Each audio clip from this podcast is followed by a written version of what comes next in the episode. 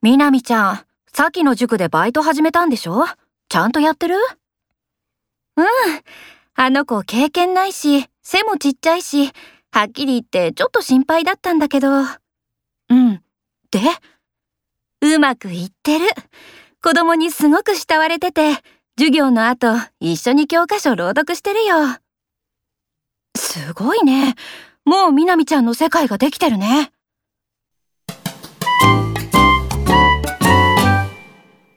あのさ、会議中なんだからちょっと集中しなよ。